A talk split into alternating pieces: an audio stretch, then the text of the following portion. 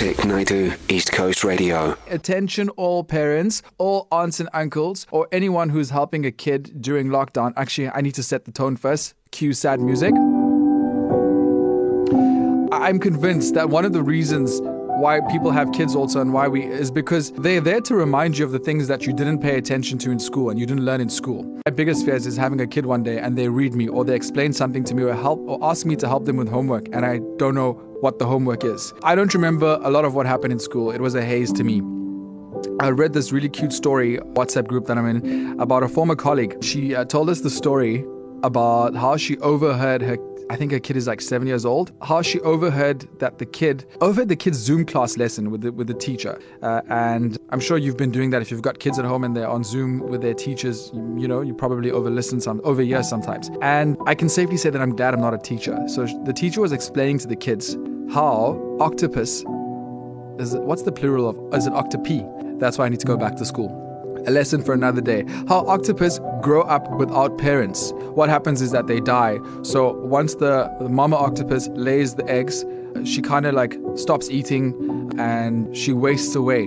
And by the time the eggs hatch, she's dead. And the octopus is born an orphan. And that's just the saddest thing ever. I did not know that. I did not learn that in school. And this ex colleague learned this while over listening to her kids' Zoom class. Want to hear from you this afternoon, 061 7929. I know, I'm so, I can't get over the fact that the octopus is an orphan. It's been on my heart the whole morning. 061 792 9495. What is something that you've learnt, mind blown, while helping your kid during lockdown do their homework, or perhaps you even overheard one of their Zoom school lessons? Before you run up, you've got like bebes and you have kids around, nieces and nephews. Have you learnt Yes. anything new during the lockdown while helping them with homework?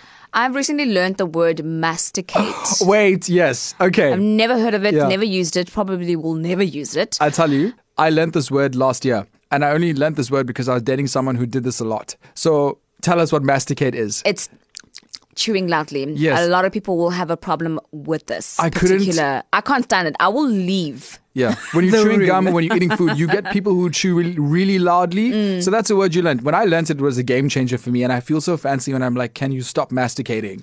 yeah. All right. So that's what we're asking you 061 Something you've learned from your kid while overhearing their Zoom school lesson or perhaps helping them with their homework. Vic Naidu, weekdays 1 to 4 p.m. East Coast Radio.